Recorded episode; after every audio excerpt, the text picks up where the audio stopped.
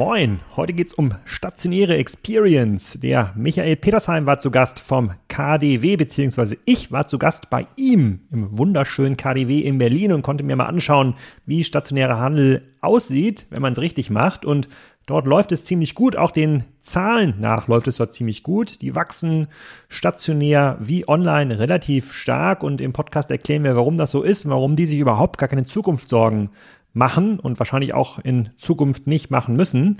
Ähm, kann man sich gar nicht vorstellen, dass ich das sage als alter E-Commerce-Verfechter, aber ihr werdet im Podcast eine ganze Menge über das KDW lernen und ich bin mir ziemlich sicher, dass diejenigen, die noch nicht da waren, ein bisschen Lust bekommen, dort hinzugehen und um stationäre Experiences geht es auch in ein paar Wochen bei der OMR und ich habe ja schon angekündigt, ich mache da so zwei, drei Sachen, weil das ja in meinem Hamburger Netzwerk so das Event des Jahres ist. Am 8.5. gibt es eine kleine Party zusammen mit den Doppelgängern.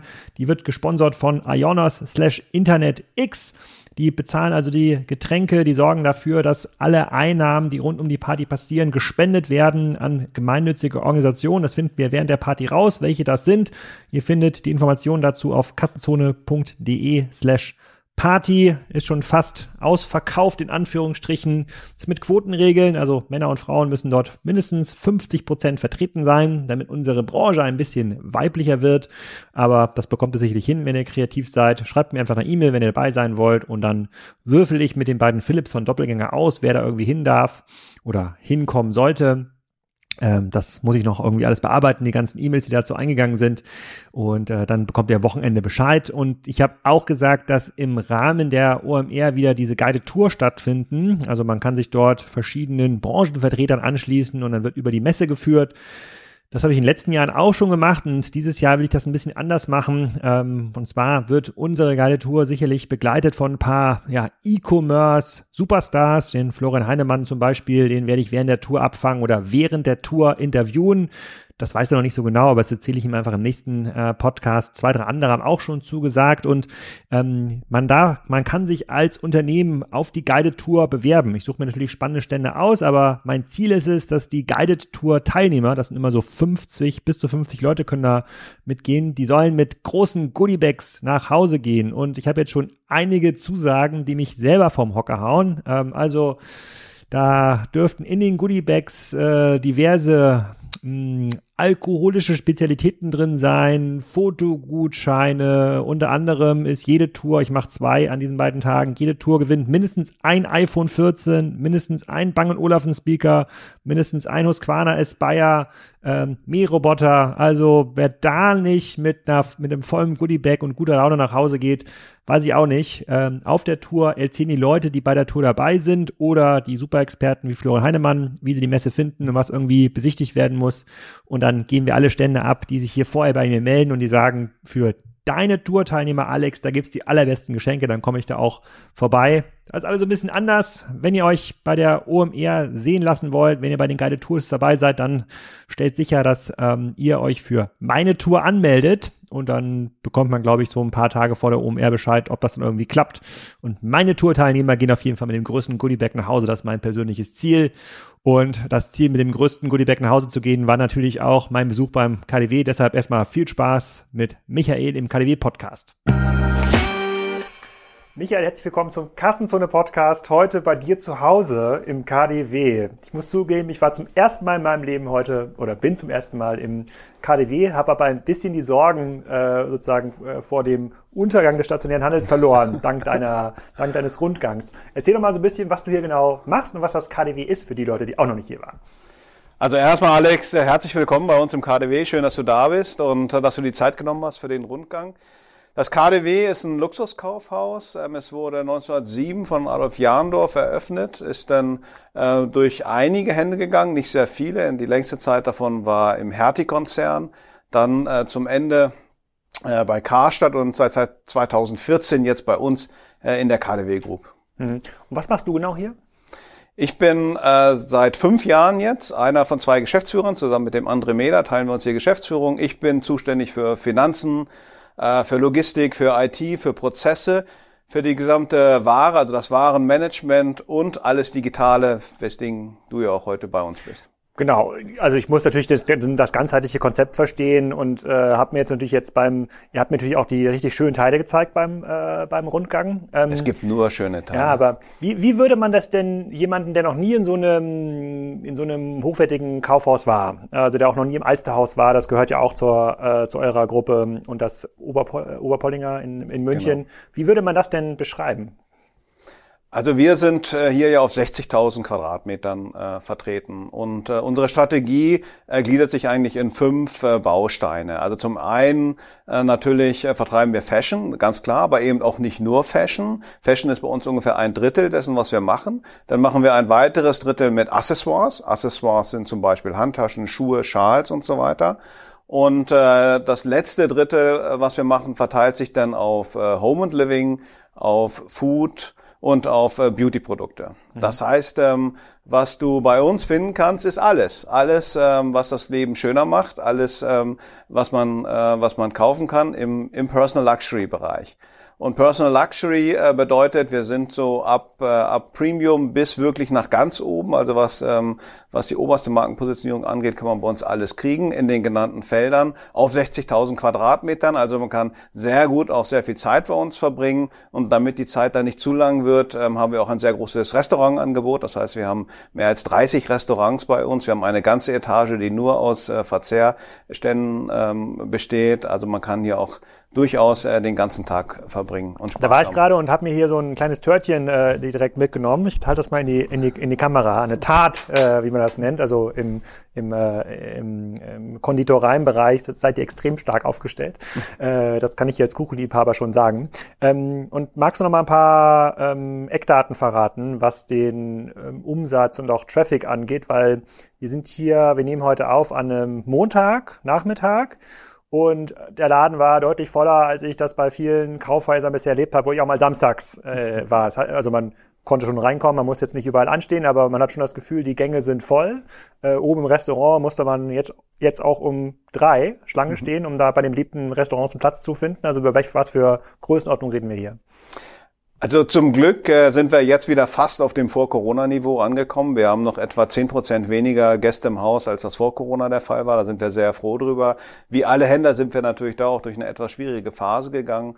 Und das Niveau, auf dem wir uns jetzt befinden, sind so etwa hier im KDW alleine ähm, 8 Millionen Menschen pro Jahr äh, zurzeit. Und um das nur mal in Perspektive zu rücken, alle Museen in Berlin in Summe haben 4 Millionen Besucher im Jahr. Das heißt, wir haben etwa das Doppelte an Besuchern pro Jahr ähm, wie alle, Mün äh, alle Berliner Museen in Summe genommen. Und äh, wir machen als Gruppe, also mit den zwei Schwesterhäusern in Hamburg und München, äh, werden wir dieses Jahr über 800 Millionen Umsatz machen. Äh, das ist äh, 30, 35 Prozent mehr als vor Corona. Im Jahr 2019 waren wir bei 600 Millionen. Genau, damit, damit bewegt ihr euch ja quasi diametral in eine andere Richtung als der Rest des stationären Handels und nehmen jetzt quasi auf, äh, zwei Tage nach der Meldung von Piken Kloppenburg ähm, West, die ihre Insolvenz angemeldet haben und du musst ja quasi auch als Digitaler ja oft quasi diese ganzheitliche Sicht hier mit, äh, mit reinbringen und wirst ja auch sicherlich mitgehört haben bei Kassenzone, dass ich jetzt ja kein ganz, ganz großer Verfechter der, der Innenstadt bin, aber wenn du diese ganze Innenstadtproblematik und diese Diskussion rund die Innenstadt anhörst und das auch begleitest, wie, wie trifft dich das oder wie siehst du dann ähm, das KDW? Also ich glaube, da muss man noch ein bisschen differenzieren. Wir sind ja in drei sehr besonderen Innenstädten in Deutschland, in den drei größten Städten äh, mit Berlin, München und Hamburg. Und da ist die Situation bestimmt noch mal ein bisschen anders als in der durchschnittlichen äh, deutschen Stadt.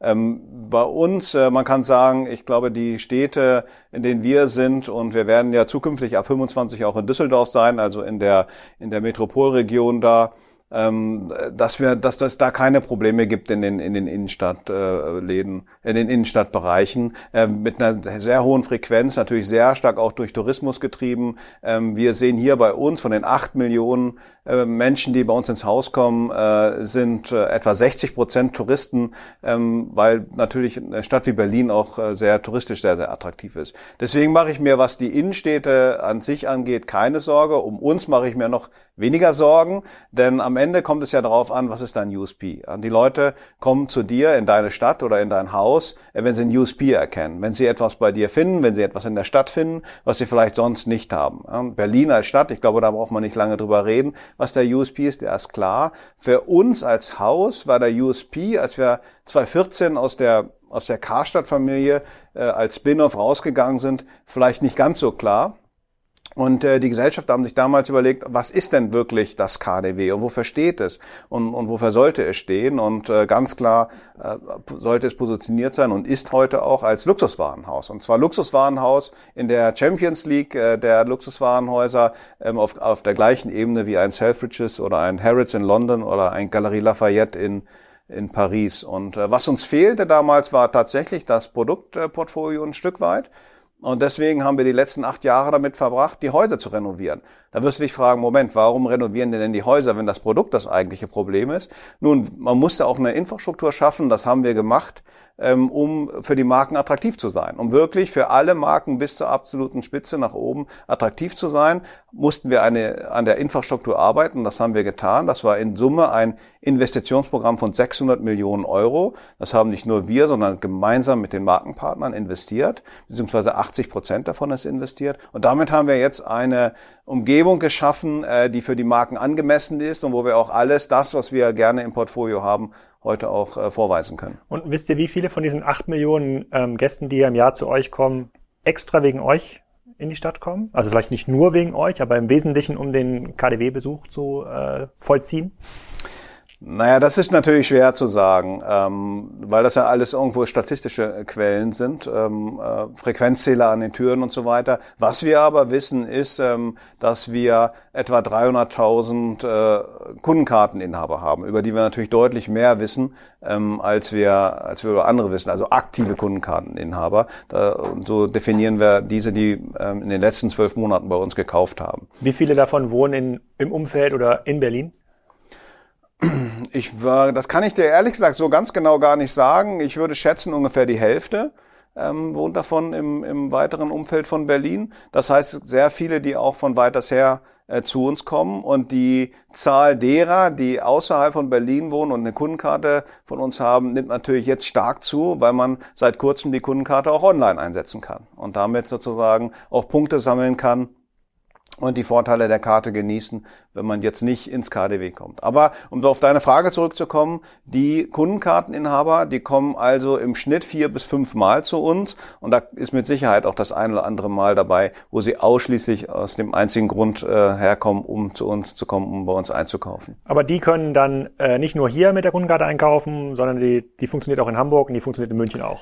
Ja, die funktioniert in allen unseren Standorten, wobei der Oberpollinger und das Alsterhaus haben schon eigene Kundenkarten im Sinne, dass sie auf das jeweilige Haus gebrandet sind. Ja, der mhm. Kunde interessiert sich im Zweifel auch gar nicht so sehr dafür, ob das Alsterhaus jetzt zum KDW gehört oder umgekehrt. Ähm, aber theoretisch ja, ähm, man kann die Alsterhauskarte im KDW nutzen und umgekehrt. Wir haben das gerade ein bisschen bei der Führung hm, besprochen oder versucht, ich habe das versucht auch zu verstehen, weil diese viele von den Brands, insbesondere die, äh, die äh, Luxusmarken im, im Erdgeschoss, sieht man ja auch teilweise dann auf dem Kudamm. Die haben dann quasi ihre großen Flagship-Stores. Und äh, wenn ich mir diese Frequenzen jetzt so anhöre oder wenn ich mir das äh, sozusagen überschlage, dürfte die Flächenproduktivität von einem Flagship-Store wahrscheinlich nicht so hoch sein wie die Flächenproduktivität von einem Store hier äh, äh, bei euch im, im KDW.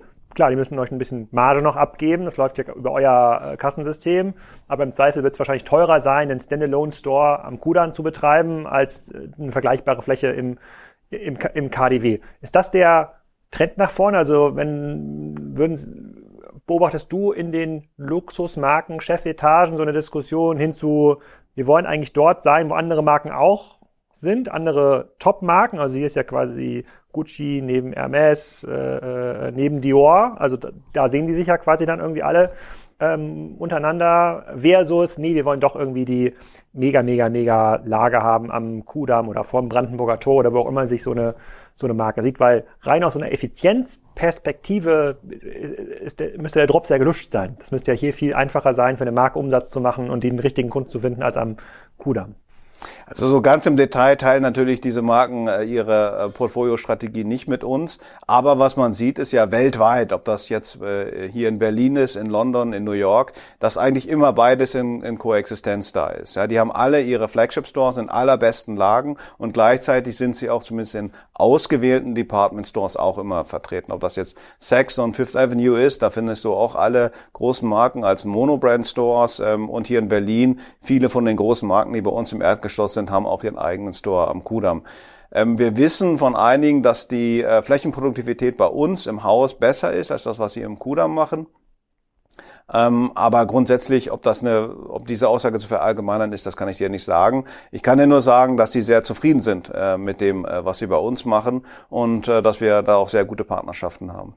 Und du hast ja schon gesagt, du bist ja auch dafür zuständig, dass die digitalen Kanäle hier äh, funktionieren. Und das hat sich ja bei vielen Unternehmen, die aus einer stationären Heritage kommen, war das bisher immer extrem schwer, das zusammenzubringen. So, was ist der USP, jetzt noch einen Online-Shop zu haben mit der gleichen Ware, wenn diese Ware nicht anderswo auch gekauft werden kann. Magst du das mal so ein bisschen äh, sozusagen diesen Weg nachzeichnen, also wie ihr damit gestartet seid und wo ihr auch heute steht und welche Rolle eigentlich KDW.de war es, glaube ich, hab da gestern mal reingeschaut, äh, spielt?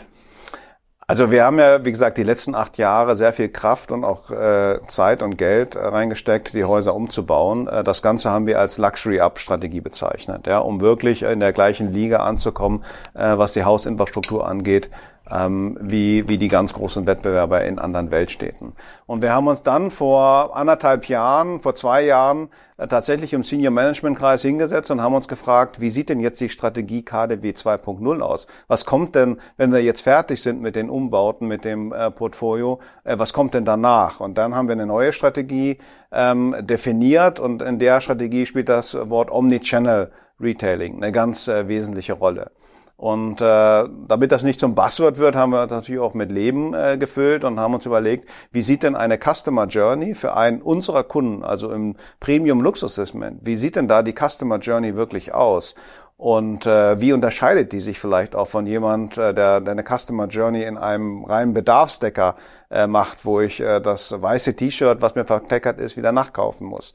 Und äh, die Customer Journey bei uns beginnt äh, sicherlich viel weiter oben im Funnel als, als bei reinen Bedarfsdeckern. Das heißt, du bist in dieser klassischen See, Think und Do äh, und dann hoffentlich auch noch Care-Phase ähm, fängst du viel weiter oben an. Das heißt, ähm, du wirst inspiriert durch äh, gewisse Touchpoints, zum Beispiel durch einen Insta-Post von uns. Du kommst dann in die, in die Research-Phase. Da spielt zum Beispiel der Webauftritt eine ganz große Rolle. Du hast gesagt, Mensch, ich habe diese extrem coole Gürteltasche gesehen ähm, äh, in diesem Insta-Post. Von wem waren die denn? Und ist die wirklich so cool, wie ich denke? Und äh, was kostet die eigentlich? Denn dann machst du den Research, dann gehst du bei uns in den Store, ähm, um die dann auch tatsächlich zu kaufen und äh, wenn wir alles richtig gemacht haben, schließt du auch eine Kundenkarte ab und bist hinterher in der Care-Phase auch noch. Das heißt, die Customer Journey ähm, Omnichannel abzubilden. Das war eigentlich die Herausforderung. Und äh, vereinfacht gesagt, was wir, was wir erreichen wollen, ist, dass du an allen vier Phasen der Customer Journey sowohl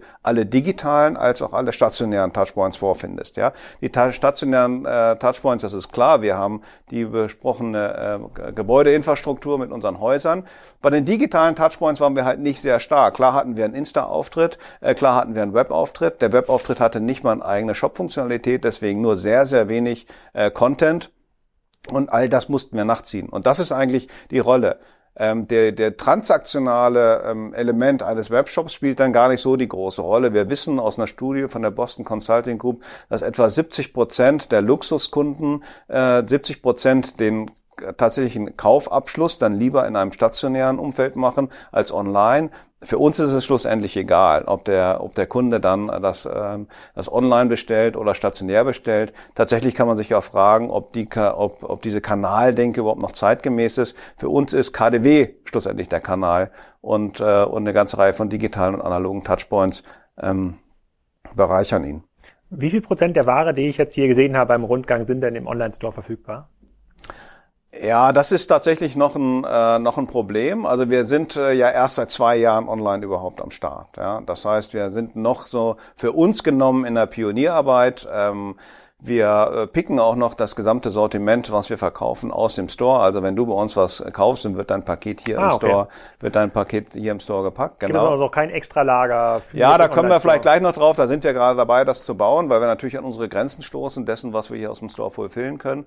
Aber wir, wir sind da sozusagen, wir sind relativ schnell gestartet in der Pandemie auch und mussten dann natürlich Dinge umsetzen, die sich auch schnell umsetzen lassen. Wir hatten tatsächlich, um da wir hatten von der Idee, lass uns doch schnell Ware verkaufen, das war im Lockdown, bis die erste äh, Ware wurde verkauft, sind sechs Wochen vergangen. Also wir waren da relativ schnell. Das ging natürlich auch nur, weil wir den Pick vom Store-Prozess hatten. Aber auf deine Frage zurückzukommen, wir haben heute so knapp 100.000 Artikel online verfügbar und äh, im KDW hast du vielleicht 300, 350.000. Ja, also sind wir damit noch bei einem Drittel. Und äh, auf der Eigenkaufsseite, also wir betreiben ja unser Geschäft äh, klassisch als Marktplatz plus Eigenkauf, auch tatsächlich etwa hälftig hälftig. Auf der Eigenkaufsseite haben wir eine 80-prozentige Abdeckung vielleicht äh, der, der Artikel. Ähm, auf der Marktplatzseite haben wir, sind wir noch relativ weit am Anfang, was die Abdeckung angeht. Ihr habt ja nun sozusagen die A-Marken überhaupt, äh, sozusagen, die man jetzt Konsument verkaufen kann, die sich ja bisher extrem schwer getan haben, überhaupt mit äh, Direct-to-Consumer Online-Handel, auch auf eigenen Domains. Wenn ihr den jetzt sagt, guck mal, ihr seid jetzt hier bei uns im, äh, im Store, äh, sozusagen, wir, aber uns gehört es quasi für die Customer Journey dazu, das auch entsprechend online ab, abzubilden. Mhm. Wie ist denn da die Reaktion von so einer, wir müssen jetzt keine genaue Marke nennen, aber Gucci, Hermes, Prada, die habe ich auch in anderen Stationen meines Berufslebens schon kennengelernt da ist jetzt nicht so eine Customer First Denke, da ist meistens so eine Brand First Denke, die ich da erlebt habe. Wie erlebst du die denn?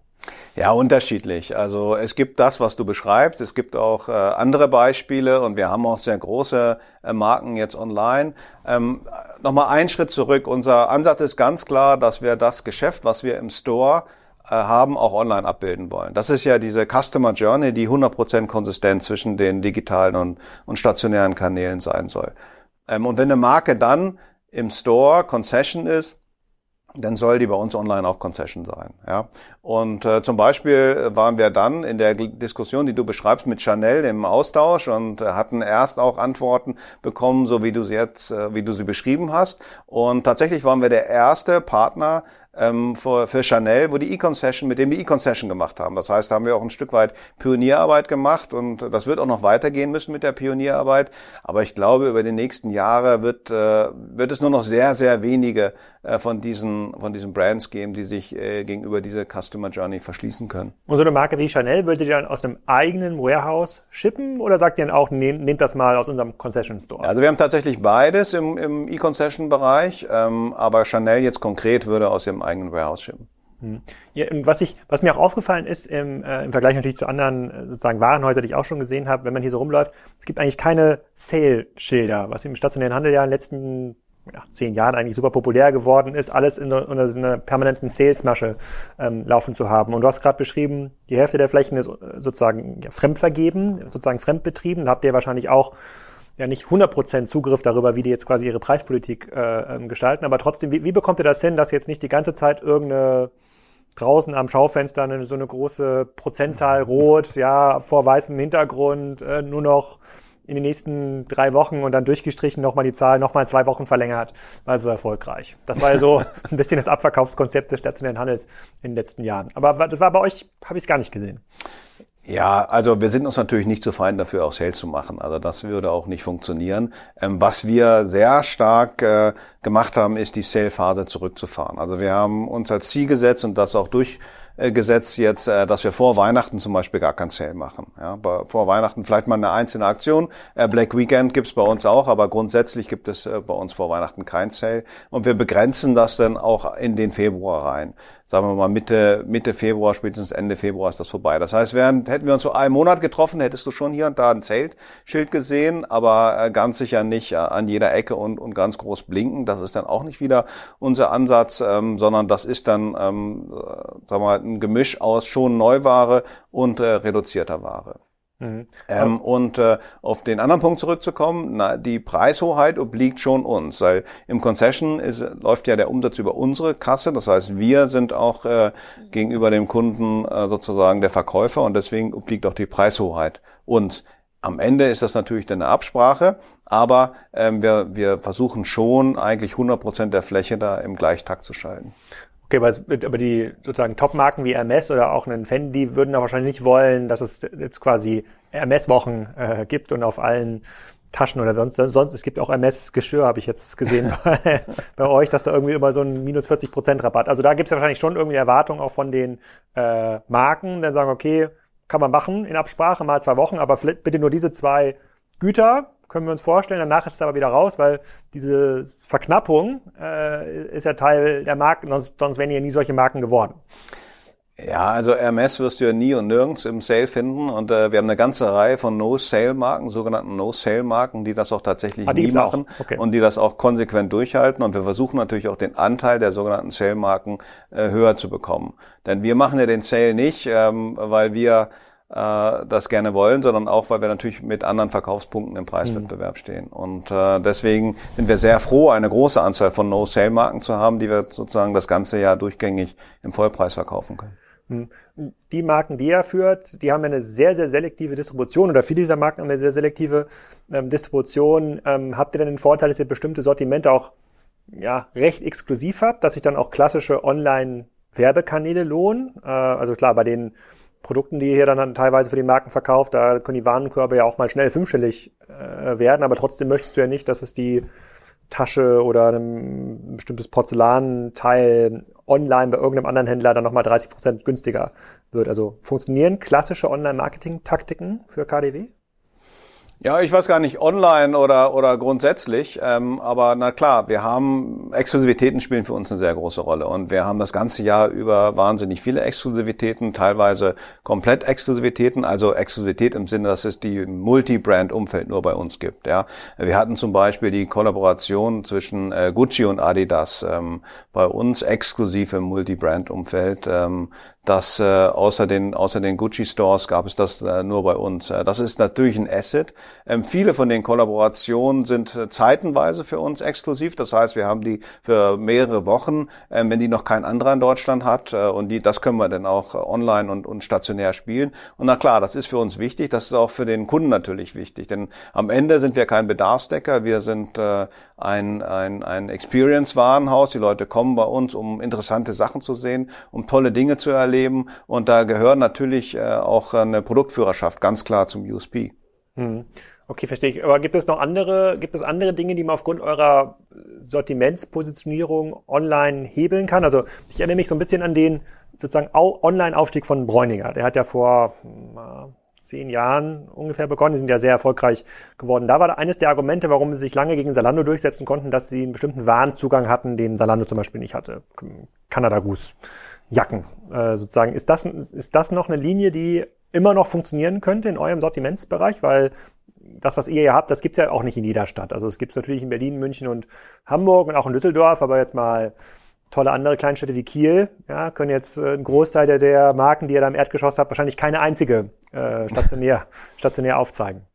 Na klar ist das noch so. Also exklusiv im Sinne, dass nur wir das haben, äh, natürlich äh, komplette Marken in der Regel nicht, aber das ist zumindest ein sehr kleiner Kreis äh, von, von POS, online oder stationär ist, wo man die erhältlich, äh, wo es sie gibt, auf jeden Fall. Äh, und das ist ein sehr großer Teil unseres äh, Sortiments. Ja. Ähm, gegenüber den, sage ich mal, ähm, Bedarfsdeckern oder, oder Massenanbietern, die über auch einen anderen Preispunkt natürlich sind, mhm. äh, sind, äh, sind die Produkte, die wir anbieten, da, da schon exklusiv exklusiver.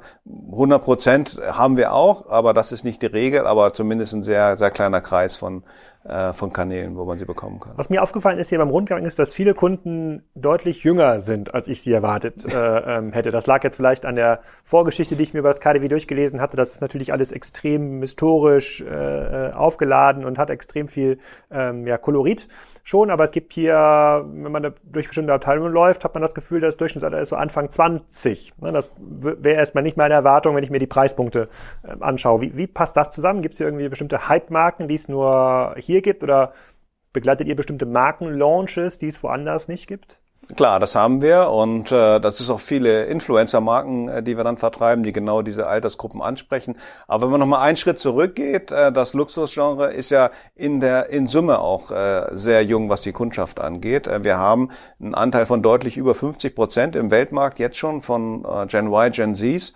Ähm, das soll bis 2025 auf 70 Prozent ansteigen. Für Luxusgüter. Ja, das heißt, äh, das äh, weltweit. Das heißt, dass drei Viertel der Luxusgüter an äh, Millennials und Gen Zs verkauft wird. Und das natürlich auch ein Grund, warum wir unsere Strategie angepasst haben. Ja, dass wir gesagt haben, wir müssen auch für diese Personengruppen relevant sein und sie auch an den Touchpoints erreichen, an denen sie erreicht werden wollen. Aber Millennials, Gen Z, was heißt, wie alt sind die? Dann maximal äh, 35?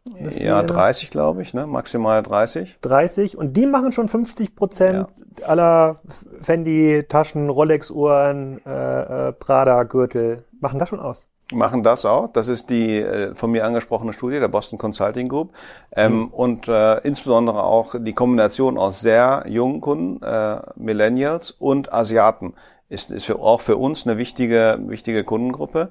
Ähm, wir machen ja etwa 60 Prozent unseres Umsatzes mit, mit Touristen und auch nicht unerheblichen Teil davon mit äh, Touristen aus Fernost, die jetzt hoffentlich Ende der Pandemie auch wieder im vollen Umfang zu uns zurückkommen. Und habt ihr dann irgendwelche ähm, stationären Konzepte, die das so ein bisschen verlängern? Habt ihr quasi, was sind denn so Umsteigeflughäfen nach Berlin? Dubai wahrscheinlich, äh, Istanbul, ja, noch ein, zwei andere wird es ja noch geben in, in, in der Region, wo man schon mal so einen kleinen KDW-Touchpoint schon mal die äh, hier die Floor Map schon mal ausgehändigt bekommt, damit man sich vorbereiten äh, kann auf den Besuch? Ja, die, die klassische Floor Map äh, und, und äh, der Dinge vielleicht nicht. Ja, die würden sich ja dann auch eher an eine andere äh, Altersgruppe richten, aber in digitaler Art absolut. Ja, wir haben natürlich Marketing-Kooperationen auch mit äh, digitalen äh, Partnern in zum Beispiel China, um da den Kunden auch schon vor äh, Antritt der Reise abzuholen und auf das KDW aufmerksam zu machen. Ja. Okay, aber habt ihr eine aktive Möglichkeit, diese Kunden in Asien anzugehen, wo man sagt, es gibt ein KDW Auslandsbüro in Peking. Das war jetzt die letzten drei Jahre irgendwie nicht so äh, gut besetzt wahrscheinlich, aber es gibt ja auch natürlich andere Länder, die anders äh, reguliert waren, Vietnam, Philippinen äh, und, und, und Co., äh, wo man sagt, man versucht aktiv Kunden für so eine Reise Richtung Berlin äh, zu bewegen. Lohnt sich sowas oder gibt sowas? Ja, klar gibt's das. Ähm, die, die chinesischen Kunden gerade, ein sehr großer Teil zumindest, reisen ja in Reisegruppen. Ja? Mhm. Und diese Reisegruppen haben dann schon auch ein organisiertes Programm und äh, mit den Veranstaltern dieser Reisegruppen äh, sind wir natürlich im Austausch, um mhm. auch darauf hinzuweisen, dass ein interessantes touristisches Ziel in, äh, in Berlin das KDW ist. Mhm. Aber haben nicht die aber warum würde jetzt ein, keine Ahnung, jemand, der in Peking lebt, hat der nicht selber Zugang auch zu einem Fendi, Prada und MS? Haben die da nicht auch Flagship-Stores oder präsentieren die ihre Ware? Weil neben diesen sozusagen 50 Prozent, die Gen Z kauft, hatte ich irgendeine andere Luxuskonsumstudie im Kopf. Und da war das 50 Prozent des Luxuskonsummarktes dann irgendwie schon China oder sozusagen erweitert China bis 2030. Also da würde ich ja, wenn ich eine Marke wäre, ohne jetzt quasi gegen das KDW zu orientieren, da muss ich ja hin. Da muss ich ja in Shanghai und in Shenzhen, da muss ich ja auch einen, äh, eine, eine, einen Markenstore haben. Aber die kommen trotzdem hierher. Ja, du hast recht. Es sind knapp 50 Prozent äh, des weltweiten Luxuskonsums durch Chinesen, aber nur die gute Hälfte davon in China. Und du kannst mhm. natürlich äh, alles, das, mhm. was du bei uns kaufen kannst, auch schon irgendwo in China erwerben. Mhm. Aber es scheint äh, Teil der Kultur zu sein, dass man eine Reise auch äh, zum Erwerb von schönen Dingen nutzt. Ja, und das äh, das machen die zum Glück, für uns zum Glück auch immer noch im großen Maße und deswegen ist das für uns eine wichtige Kundengruppe. Hm. Wie viel Wechsel findet auf diesen Flächen statt, die ihr habt? Wir haben jetzt hier im fünften oder sechsten Stock gab so Pop-up-Stores, also das sind dann quasi bewusste, sozusagen bewusst nur kurzfristig belegte Marken. Wenn ich jetzt quasi, wenn es den Supergraf Whisky gebe, dann müsste ich wahrscheinlich hier rein ins KDW mal für drei Wochen habe ich jetzt gelernt. Es ist viel, viel günstiger, als ich mir das vorgestellt habe und könnte den dann irgendwie hinstellen. Da könnte ich mich auch selber hinstellen und äh, Pröbchen aus, ähm, ausgeben. Wie viel Wechsel findet da in Summe statt? Und ein Erdgeschoss, wenn ich mir so anschaue, wie die Marken dort präsentiert sind, das wird man ja nicht alle halbe Jahr irgendwie neu bauen wollen. Da plant man ja schon mal auf ein paar Jahre. Ja, die, die allermeisten im Erdgeschoss sind natürlich für einen sehr, sehr langen Zeitraum äh, bei uns. Äh, ich sagte es, die haben ja auch äh, sehr große Summen investiert. Äh, um die Boutiquen, so wie sie jetzt stehen, zu errichten. Ähm, aber dieses äh, Erleben, was du ansprichst, ja, das ist ja nicht nur für dich als Whisky-Hersteller ähm, wichtig, sondern auch für unsere Kunden wichtig. Die kommen ja auch her, um hier was zu erleben, um neue Dinge zu erleben. Und deswegen haben wir schon in der Größenordnung 400 Pop-ups im Jahr. Ja, das können äh, zwei Quadratmeter Pop-ups sein, die auch nur mal ein Wochenende stehen, oder 200 Quadratmeter Pop-ups, die vielleicht auch mal für zwei oder drei Monate stehen, aber die natürlich immer wieder neuen und frischen Wind äh, reinbringen und die immer wieder Möglichkeiten geben, Dinge zu erleben, Dinge zu, zu erschmecken, äh, wenn es auf der sechsten Etage ist oder auszuprobieren und äh, die überhaupt mit viel Erlebnis einherkommen. Ne? Dann haben wir die weltgrößte Strickmaschine mal für ein paar Wochen hier stehen, wo du dir deinen eigenen Pullover stricken äh, kannst oder, oder derlei Dinge. Das ist schon Teil natürlich unserer, unseres USPs, ja, dass wir nicht nur Ware verkaufen, sondern dass wir Erlebnis bieten, dass, dass die Kunden herkommen, um hier gerne Zeit zu verbringen. Wir stehen ja im Wettbewerb nicht nur mit anderen Händlern, sondern wir stehen ja im Wettbewerb mit all den Dingen, wo du deine Zeit verbringen kannst. Und äh, wenn du dich am Wochenende entscheidest, äh, ich, ich setze mich ins Auto oder in die Bahn und fahre ins KDW, um den Tag da zu verbringen, ähm, dann stehen wir im Wettbewerb mit all den anderen Dingen, die dich vielleicht interessieren würden. Ich weiß nicht, was das sein könnte, Fußballplatz oder ein schönes Hotelwochenende. Hm. hm okay, das äh, verstehe ich und ein Teil dieses sozusagen Wettbewerbskonzeptes ist ja euer Food-Konzept. Also diese 30 Restaurants, von denen mhm. du schon ähm, gesprochen hast, die sind ja extrem beeindruckend ähm, aus. Also ich, ich wüsste gar nicht, sowas in der Art schon mal so gesehen habe. Ähm, wie viel Frequenz, also wie viel von den Menschen, die hier jeden Tag reinkommen in den Laden, die 30, 40, 50.000, wie viel von denen gehen dann in die sechste Etage, um sich dann ein Stückchen Törtchen wie ich oder, oder Lachsschnitte zu holen? Ja, mehr als die Hälfte ich esse noch, ich esse noch mal ein Stückchen ja, Törtchen. Bitte. Soll nicht unfreundlich sein, ja. also lecker. Lass uns doch auch wissen, wie es dir schmeckt. Ja, sehr gut, sehr gut, kann ich sehr empfehlen. Klasse. Also tatsächlich über die Hälfte. Ähm, wir sind so bei etwa 60 Prozent der Frequenz, die unten zum Haupteingang reinkommt, äh, findet den Weg bis ganz oben in die sechste Etage. Mhm. Ähm, wir sagen ganz klar, das ist für uns ein Differenzierungsmerkmal auf jeden Fall. Unsere, unsere Food-Etage und, ähm, und die Leute wollen das auch erleben und äh, das ist, äh, das ist auch ein Element, wo wir sehr viel rein investiert haben. Ja, ich sprach vom größeren Umbauprogramm, von größeren Investitionen. Wir haben einen erheblichen Teil davon auch in die Food-Etage investiert, genau um diesen USP weiter zu schärfen, um, um auch die Frequenz in die sechste Etage zu erhöhen. Das waren unter 50 Prozent, mittlerweile, wie gesagt, über 60 Prozent. Da sind wir auch sehr stolz drauf. Funktioniert das, sehr gut. Das meinst du ja beim Rundgang, das ist ungewöhnlich. Das ist bei anderen Warenhäusern, die jetzt natürlich jetzt nicht vergleichbar sind mit der Luxusausrichtung, aber normalerweise winden die Kunden den Weg nicht bis hoch in den obersten Stock. Ja, ja klar, es sind, äh, es sind sehr, sehr geringere Zahlen, die man normalerweise hat. Für uns ist aber die sechste Etage so wichtig, dass sie quasi mehr als Kamin äh, sogar äh, funktioniert. Ja, das zieht die Leute durchs ganze Haus nach oben und damit mhm. ist das sehr, sehr wichtig für uns, auch was die, was die Frequenz im Haus angeht.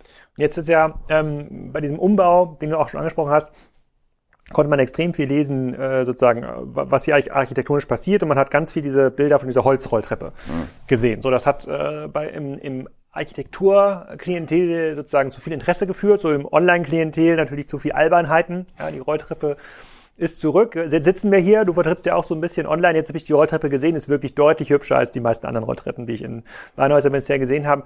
Wie wichtig ist sowas? Also das meine, was man da jetzt so an fahrenden Teilen sieht, äh, das sind ja viele Millionen, die da verbaut worden sind. Da kommt auch ein bisschen Licht raus, aber was für ein Unterschied quasi macht so ein Signature-Bauteil für, für so eine Renovierung?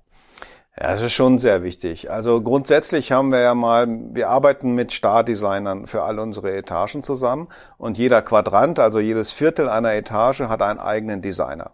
Ja, das ist für uns auch sehr wichtig, dass auch Leben äh, ins Haus kommt und, und, und Abwechslungs, äh, das Ganze abwechslungsreich ist. Du gehst von Quadrant zu Quadrant, das hast du erlebt und irgendwo hast du jedes Mal wieder ein anderes Gefühl, es sieht anders aus. Im Übrigen ist auch die Musik in jedem Quadranten anders. Wir versuchen in jedem Quadranten ein komplett anderes Stimmungsbild zu erzeugen und dafür haben wir entsprechende Stardesigner ähm, äh, engagiert, um die Quadranten zu, für uns zu entwerfen die, die äh, Schirmherrschaft sozusagen als, äh, als Architekt fürs gesamte Haus ist Rem Koolhaas, ähm, der in der Szene sehr bekannt ist. Und Rem Koolhaas' Idee war es, auch diese ganz besondere Iconic Rolltreppe in diesen A-Quadranten einzubauen und die so dastehen zu lassen, wie sie jetzt steht.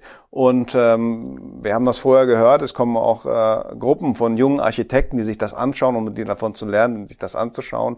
Sie ist darüber hinaus sehr Instagrammable, ähm, albern äh, kann sein, aber viele äh, posen auch sehr gerne vor der Holzrolltreppe. Und äh, schlussendlich äh, allein die Eröffnung dieser Holzrolltreppe war ein Riesenakt. Wir haben eine Modenschau mit einer Modenschau verbunden, viele geladene Gäste, sehr viel Presse äh, kam dazu. Man sieht, dass das erregt Aufmerksamkeit und das natürlich am Ende auch, worum es geht. Ja, interessant und relevant zu sein.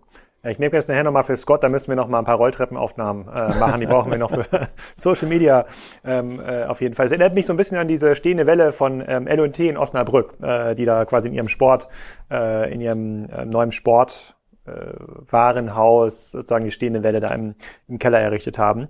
Ähm, aber wie viel Events kannst du denn erzeugen in so einem, in so einem Haus? Also klar, du hast irgendwie Ostern, Weihnachten, das sind auf jeden Fall große, äh, große Events, dann vielleicht noch eine Sale-Aktion, aber du hast wahrscheinlich ein Interesse, dass es dieses, diese Experience, von der du ja sprichst, die man dann irgendwie hier erleben kann, die musst du ja trotzdem immer wieder anfüttern. Es muss ja irgendwas geben, keine Ahnung, die KDW-Lachswochen, äh, was auch immer die Leute interessiert, wo sie dann sich in die, in die Bahn setzen. Ihr seid ja mit, früher, als das hier eröffnet wurde, vor, vor 115 Jahren, wenn ich richtig nachgerechnet habe, ähm, war das hier ja noch ein Dorf, wo wir hier sitzen quasi in Berlin, also ein, ein bisschen ausgelagert. Mittlerweile ist es ja, sind wir in der Mitte ähm, von Berlin. Trotzdem muss man erstmal hinkommen. Also da vom Hauptbahnhof hierher fahre ich mit dem Taxi ja auch eine Viertelstunde. Also es ist ja nicht so, dass das hier drei Minuten Fußweg sind.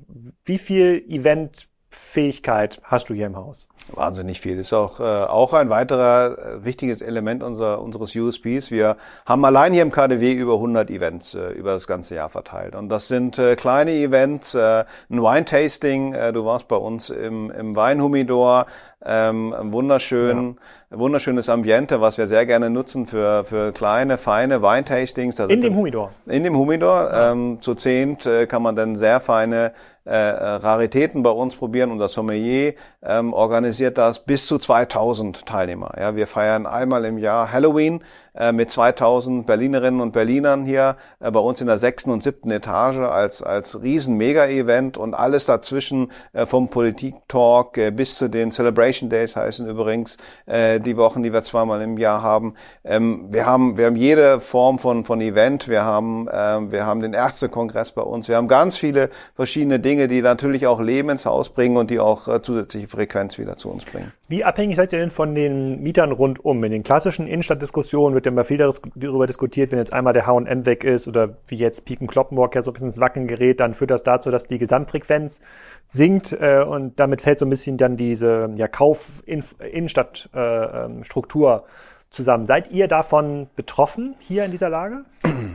Nein, also natürlich klar sind wir abhängig davon, aber nicht betroffen im Sinne von, äh, dass da Risiko ist. Äh, wir sind der absolute ähm, Top-Spot äh, für Berlin hier, Tauenziehen, Kudam, was äh, halt Einkaufsmöglichkeiten angeht. Äh, das gleiche gilt für Hamburg und, äh, und München. Ähm, klar, das ist schon, das ist schon ganz wichtig, dass man äh, die Lage macht alles. Übrigens tatsächlich ist es so, dass das bis zur Eröffnung des KDW 1907 hier reines Wohngebiet war am, am Berliner Westen. Deswegen heißt es auch Kaufhaus des Westens. Direkt nach uns endete die Stadt.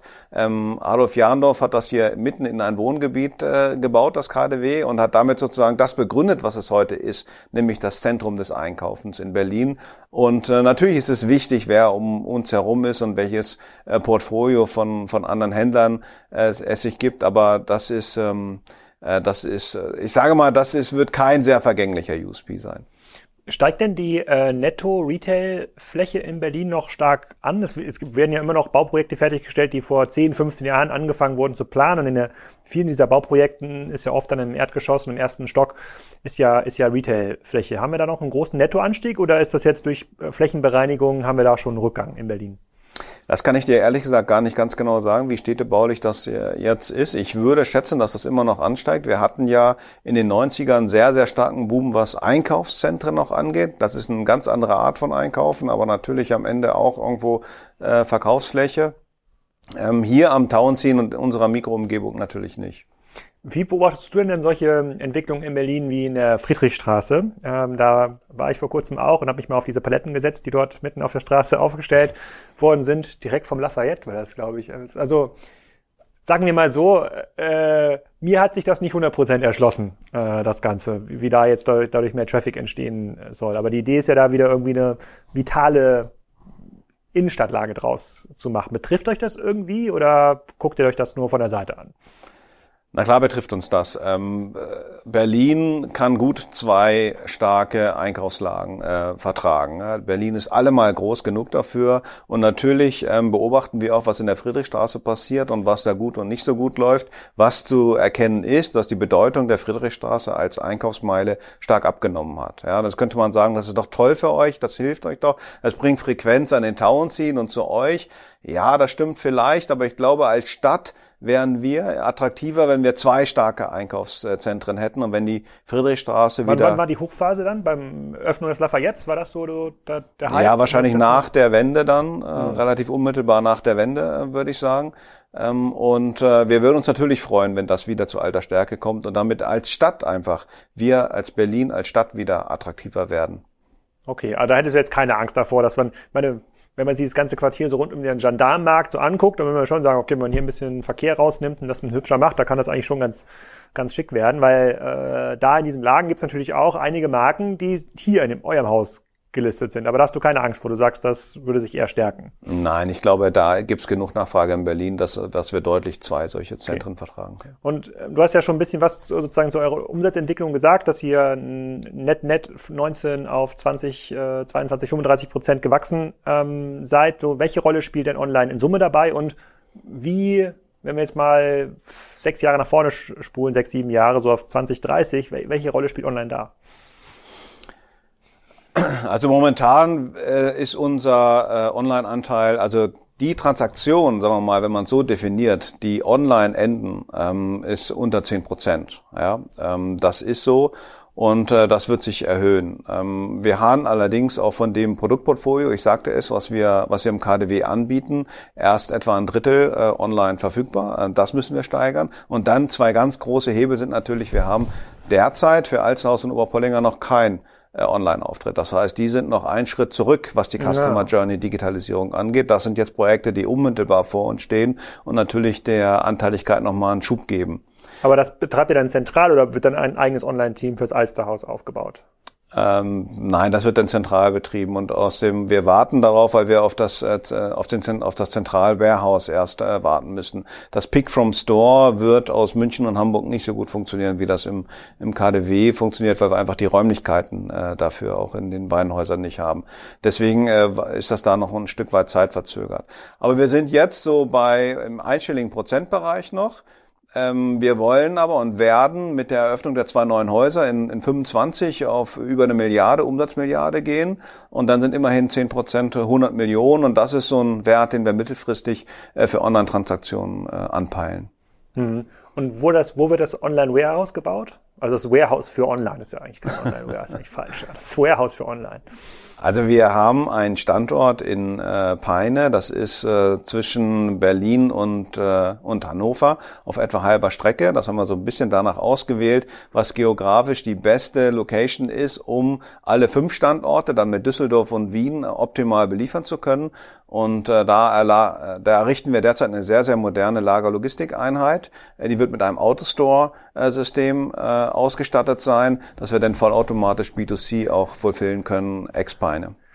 Ihr seid ja quasi hier mit eurer Delikatessabteilung ja extrem weit vorne in Berlin. Und ich habe ja mit ähm, Udo Kiestlich, das ist hier unser Berliner Food äh, äh sozusagen Super-Experte, oft auch gesprochen wenn man das irgendwie halbwegs sinnvoll online fulfillen könnte, sozusagen wäre das, glaube ich, für ganz viele Berliner eine Mega-Service. Es kriegt also das, was ihr hier habt, so wie ihr es habt, das kriegt man ja sonst äh, äh, nirgendwo. Und es sind auch viele Sortimente, die für, sagen wir mal so, sehr preisinsensitive Kunden äh, attraktiv sind. Äh, experimentiert irgendwie damit, mit solchen, also wenn man mal schaut, was ihr da teilweise an an Langustenschwänzen äh, ähm, habt oder auch an Fischdingen äh, oder diese Tarts alleine.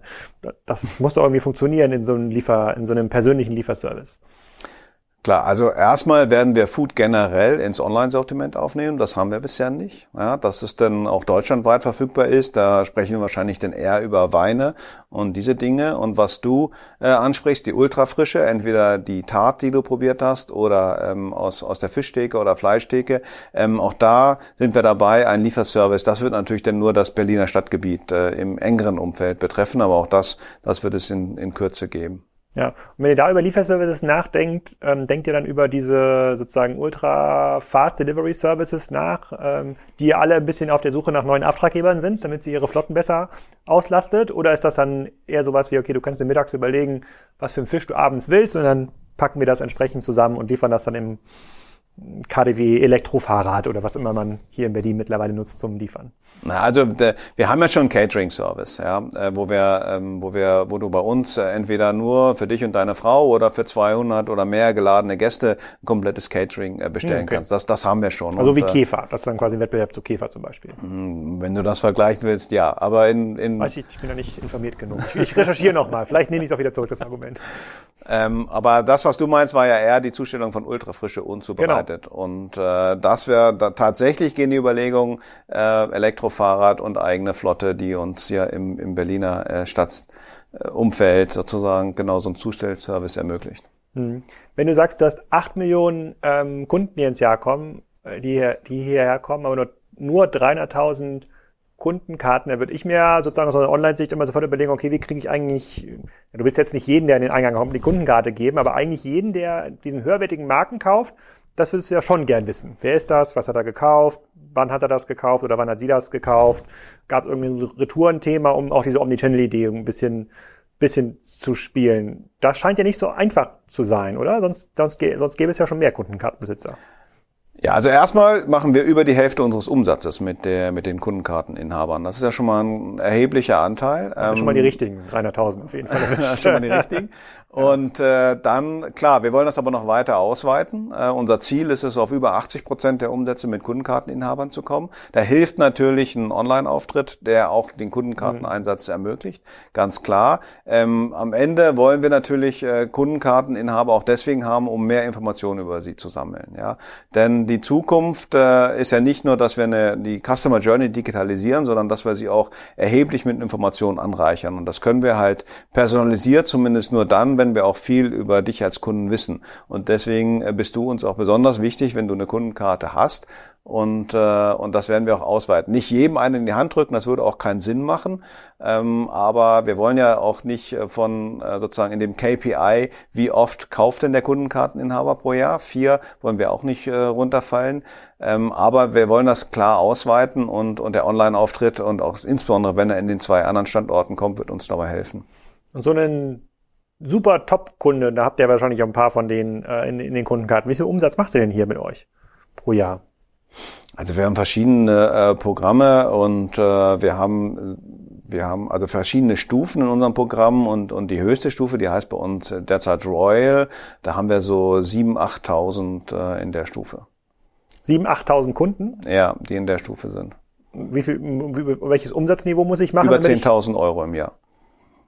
Okay, also wenn das 7.000, 8.000 Kunden sind, dann gibt es ja auch einige, die dann deutlich über 100.000 Euro im Jahr äh, ja, machen. Die, die gibt es auch, ja. Ah, okay. Gibt's da noch Super, gibt's noch Super Royal? Also 7.000, 8.000 Kunden. Wenn ich jetzt so ein Superkunde wäre, je mehr, mehr lasse, gibt's da noch einen, kommst du dann persönlich vorbei in der KDW-Jacke und berätst mich dann? Oder generell, das hatte, hatte ich auch bei Bräuniger, äh, hat mir das ja auch besprochen im Podcast, dieses, dieses Personal Shopper-Thema, sowohl offline, äh, sozusagen mit irgendwelchen VIP-Umkleidergebieten versus online, wo es ja eher eine Art WhatsApp-Service ähm, eigentlich ist. Da reden wir gar nicht über den Online-Shop, sondern über irgendjemanden, den ich eine WhatsApp schicken kann und sage, ich brauche jetzt für die Hochzeit das und das Kleid, Größen hast du ja, brauche ich morgen Abend, schick mir das mal vorbei. Wie, wie weit seid ihr da? Also wir haben schon äh, den VIP Shopping Service, wir haben eigene VIP Shopping Suiten, aber du musst kein Super Royal sein, um da reinzugehen, sondern ah. die ist für jeden buchbar, ähm, auch wenn du gar kein Kundenkarteninhaber bist oder wir gar nichts über dich wissen. Äh, du kannst ja online Termin buchen und dann kannst du da reingehen und äh, diese Suite genießen und du brauchst auch keinen Mindestumsatz oder ähnliches zu machen. Das sind auch alles Druckmittel, die die würden nicht funktionieren. Ähm, und wir da denken doch jetzt schon einige, die hier zuhören, über Arbitrage nach. Also ich muss kein, ich muss, ich kann da quasi ohne Euro Umsatz schwarz rausgehen auf der, aus der Kabine? Kannst du machen, natürlich. Die meisten machen es aber nicht, weil okay. da, dafür sind wir viel zu interessant. Ähm, aber theoretisch, klar, geht das. Ja, ähm, Wir wollen ja auch keinen zu irgendwas zwingen, sondern wir wollen, dass die Leute bei uns Spaß haben, dass sie eine tolle Zeit haben. Und äh, wenn der Personal Shopper dabei helfen kann, dann ist das noch besser. Ja, und wir wollen auch die Anzahl von Personal Shoppern weiter erhöhen, um diesen, diesen persönlichen Gedanken per Personal Service ist ein, einer unserer wichtigsten Elemente der neuen Strategie, den wollen wir auch deutlich äh, nach oben fahren. Und natürlich hilft uns da, wenn du Kundenkarteninhaber bist und wenn wir möglichst viel über deine Kaufhistorie auch wissen, klar funktioniert denn die Personalisierung ähm, auch besser. Und äh, das, ist, das ist ein wichtiges Element un unseres Offers. Aber wie, wie weit würdet ihr denn da gehen? Weil angenommen, ich bin jetzt hier so ein, vielleicht nicht Royal, vielleicht bin ich nur der Holzkunde, ja, 1000 Euro im Jahr. Ähm, wie weit würdet ihr denn da gehen, wenn ich sage, ich, ich habe jetzt diese Schuhe bei euch gekauft, diese Sachen, ich brauche jetzt noch für nächste Woche einen Blumenstrauß, ey, dann brauche ich übrigens noch mal jemanden, der mir ein gutes Hotel auf Mallorca ähm, raussucht und äh, sozusagen der BMW müsste auch noch mal in die Autowäsche. So habe ich keine Lust, mich selber darum zu kümmern. Ich rufe einfach jemanden an, der sich darum kümmert, dass dann jemand kommt. Würdet ihr das auch machen? Also würdet ihr quasi so weit gehen in dieser, ist ja fast schon wie so ein Personal Assistant. Naja, Dinge, die außerhalb unseres Universums kommen, werden wahrscheinlich nicht mehr enthalten, aber zumindest würden wir dich abholen von deinem Hotel äh, mit unserem Shuttle-Service und äh, zu uns fahren. Wir würden auch deine Einkäufe wieder für dich zum Hotel bringen, wenn du danach noch was anderes vorhast. Äh, das gehört auf jeden Fall zum Teil des Service. Wenn du, während du in der Shopping Suite bist, gerne äh, Lust auf ein Glas Champagner oder was zu essen hättest, so eine leckere Tat, die würden wir dir auch da, da reinbringen. Mhm. Also das ist schon ein sehr, sehr umfangreicher Service. Ähm, was aber auch dazu gehört, sind natürlich ähm, ähm, WhatsApp-Services. Du kannst uns eine WhatsApp schreiben, ein Bild schicken. Ich habe diese Tasche gesehen, habt ihr die, könnt ihr mir die schicken. Ähm, du kannst auch über WhatsApp mit uns telefonieren, dann, dann kann, können wir da das auch zeigen am Bildschirm. Äh, wenn du dich dann entschieden hast, äh, die Tasche oder die Schuhe zu kaufen, ähm, dann schicken wir sie dir auch danach. Du kriegst einen Paylink äh, nach, äh, geschickt, dir, darüber bezahlst du und dann, dann schicken wir das, was du gekauft hast. Und da verschwimmen ja auch so ein bisschen die Grenzen zwischen den, mhm. äh, was man klassisch als Kanäle beschrieben hat, äh, wo der Kunde auch gar nicht mehr so ganz sicher ist, bin, habe ich das eigentlich online oder stationär. Auf jeden Fall, und das ist wichtig, äh, personalisierter Service und eine direkte 1 zu 1 Kommunikation ist extrem wichtig. Mhm. Du bist jetzt hier in diesem Top-Markenbereich, hast du wahrscheinlich jetzt in den letzten Jahren ja auch die Entwicklung der Influencer intensiv mitverfolgt. So vor zehn Jahren hätte quasi eine, eine exklusive Kollaboration von Gucci, Adidas wäre sozusagen das Ding gewesen. Heute hat man das Gefühl, steckt hinter jeder größeren Kollaboration ja irgendwie ein Mega-Influencer. Eine von den Kardashian-Schwestern äh, oder äh, Rihanna oder hier in Deutschland vielleicht Pamela, Pamela Reif, die, die quasi eigentlich diesen, die Massen dann antreiben. Wie, wie erlebst du das? Also wie wichtig sind die schon geworden, auch für das Geschäft der Marken? Na klar, die sind wahnsinnig wichtig. Ähm, auch je nachdem, welche Kundengruppe man anschaut, äh, sind die wichtig. Ähm, wir arbeiten auch sehr eng mit denen zusammen. Äh, bei den großen Veranstaltungen, Großveranstaltungen, die wir machen, haben wir auch sehr viele von denen äh, zugegen, die dann berichten ähm, von, von unseren Veranstaltungen.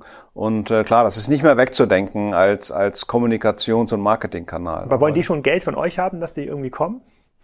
Also die meisten sind, glaube ich, zufrieden, wenn sie bei unseren Veranstaltungen äh, eingeladen werden, äh, wenn sie dabei sein können. Und äh, das funktioniert auch äh, ganz gut in der. Ja.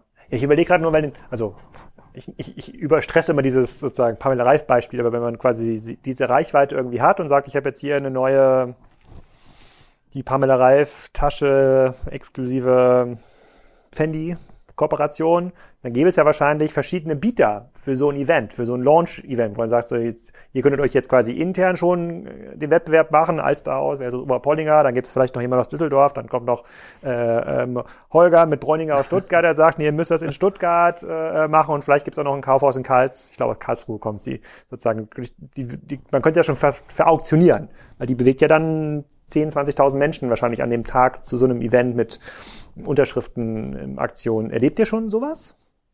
Was erleben wir genau? Dass dann Pamela Reif zu euch kommt und sagt, so für 100.000 Euro Handgeld sozusagen mache ich meine sozusagen meinen Taschenlaunch bei euch. Also ähm, 100.000 Handgeld weiß ich nicht, aber äh, klar haben wir das äh, des Öfteren. Okay.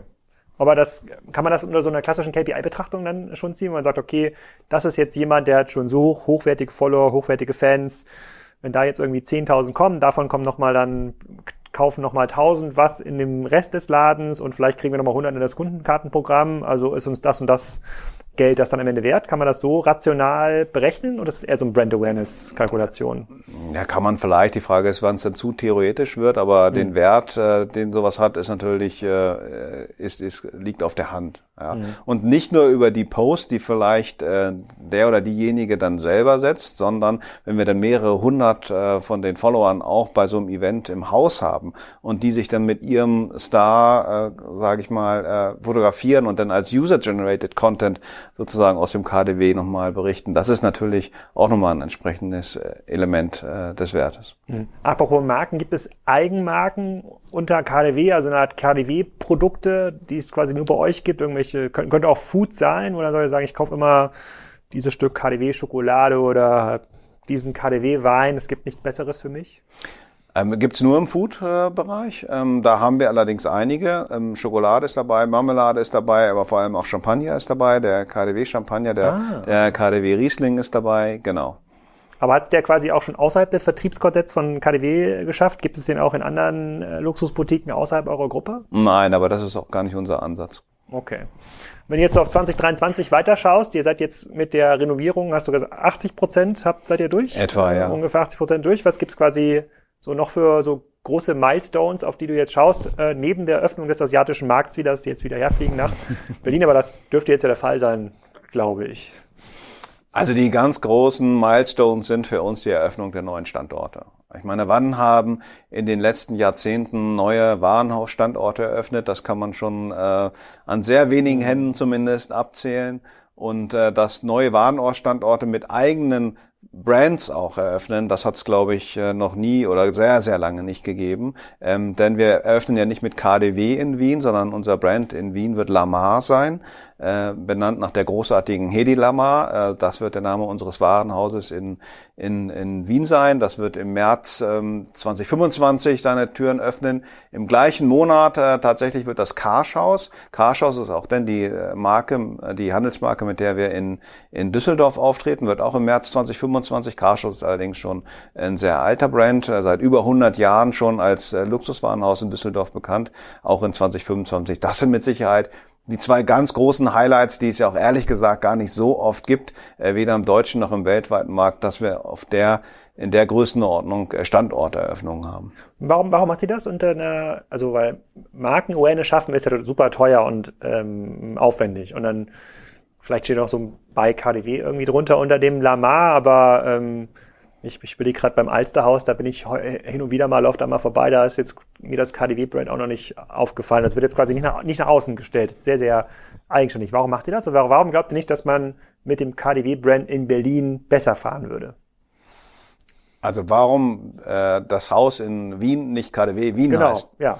Also erstmal gibt's das KDW nur einmal hier in Berlin. Und das ist auch ein wichtiger USP für das Haus hier, dass es einmal das KDW gibt und zwar hier. Und äh, dann wollen das Letzte, was wir sein wollen, ist eine Kette sondern mhm. wir wollen wirklich zu der jeweiligen Stadt als lokale Marke auch gehören. Auch der lokale Kunde, der macht ja immerhin 40 Prozent der Umsätze aus, der ist uns extrem wichtig. Der soll sich auch eins zu eins mit seiner Marke, ob es der Oberpollinger ist oder das Alsterhaus ist, ob es Lamar sein wird oder das Karschhaus sein wird, identifizieren. Und, und wenn du heute nach Düsseldorf gehst und sagst, ähm, die KDW-Gruppe eröffnet das Karschhaus wieder und das Karschhaus wird wieder ein echtes Luxuswarenhaus sein, dann freuen sich die Düsseldorfer da richtig drüber. Die sagen, das finde ich toll. Das Karschhaus war immer ein Luxuswarenhaus und das fehlt uns auch in der Innenstadt und wir wollen das auch haben. Und das ist, das ist wichtig, das ist Teil unserer äh, Brandstrategie, dass wir sagen, der lokale Kunde soll sich damit eins zu eins identifizieren, das Haus soll zur Stadt gehören und die Stadt zum Haus und zwar eine eins zu eins Beziehung. Okay, Düsseldorf kaufe ich, das Argument, aber in Wien ist es ganz neu. Das Lamar gab es noch nicht, oder? Sozusagen, es gibt jetzt keinen Wiener, den man jetzt ungestützt fragen könnte, freust du dich auf das Lamar-Kaufhaus? Da könnte der jetzt noch nichts mit anfangen von der Positionierung? Ähm, dass, es, äh, dass das Kaufhaus Lamar heißen wird, das könnte man wissen, weil das haben wir ähm, äh, bekannt gegeben. Äh, Lamar kennt man als äh, Erfinderin und Hollywood-Schauspielerin, Hedy Lamar. Ähm, aber die Kombination hat zumindest so noch keiner erlebt. Und äh, klar ist das dann auch ein bisschen Brand Investment. Aber wir bauen das Haus ja auch nicht für die nächsten zwei oder 20 Jahre, sondern für die nächsten 200 oder mehr Jahre. Und äh, deswegen sagen wir, das ist schon wesentlich, dass das, äh, dass das richtig von Anfang an richtig gemacht wird. Aber gibt es irgendwie ein Signature-Architektur-Thema, was sich dann über alle Häuser trägt? Gibt es überall die Holz äh, Holzrolltreppe zum Beispiel. Gibt es so eine Art Wiedererkennungswert? Oder? Nein, das wollen wir auch gar nicht. Und es wird auch kein, wie du angedeutet hast, was es geben könnte, äh, bei KDW, auch das wollen wir nicht. Das soll wirklich komplett mhm. eigenständig sein und, und der Lamar-Kunde soll nicht sagen, ich bin eigentlich ein KDW-Group-Kunde oder ich bin der KDW-Kunde in Berlin, sondern der soll tatsächlich sagen, ich bin Lamar-Kunde und das, das Haus soll auch komplett einzigartig sein, so wie es da steht. Und das Carshaus, ähm, das ist gerade, wird renoviert, also es ist gerade gar nicht aktiv. Also das ist, ist quasi stillgelegt. Genau. Mhm. Okay, 2025. 2025. Okay, das ist ja noch ein bisschen hin. Eine Menge zu tun. Noch eine, sozusagen, da sind noch, ähm, bis dahin laufen hier noch 16 Millionen Besucher hier durch das äh, Berliner Haus. Äh, und ich habe noch ein paar Läden gesehen, die ich noch äh, besuchen möchte. Insofern vielen Dank für deine Zeit, Michael. Vielen Dank für deine Zeit, Alex. Das war's wir sehen uns demnächst in der Bar oben im KDW in Berlin, wenn wir uns mal verabreden vor Ort. Und am Sonntag geht's mal wieder weiter mit einem Energiezone-Podcast. Den habe ich heute aufgenommen. Heute ist äh, Montag. Sehr, sehr, sehr, sehr spannend mit dem Martin Lars aus Tüttendorf. Da geht es um regionale Wärmekonzepte. Den habe ich zufällig kennengelernt, weil das hier ein erweiterter Nachbar ist, würde ich mal sagen. Und der hat ein sehr, sehr ganzheitliches Konzept, wie, ähm, wie diese regionalen Wärme- und Stromkonzepte funktionieren und, und, baut hier mit einem unfassbaren Tempo und unfassbar viel Energie das Ganze in Gettorf aus. Was das bedeutet für solche Ortschaften wie Gettorf nach vorne, was das bedeutet für die Häuslebauer, die sich nicht 100.000 Euro leisten können, um ihr Haus zu dämmen, damit eine Wärmepumpe dort äh, funktioniert, das erfahrt ihr am Sonntag im Podcast.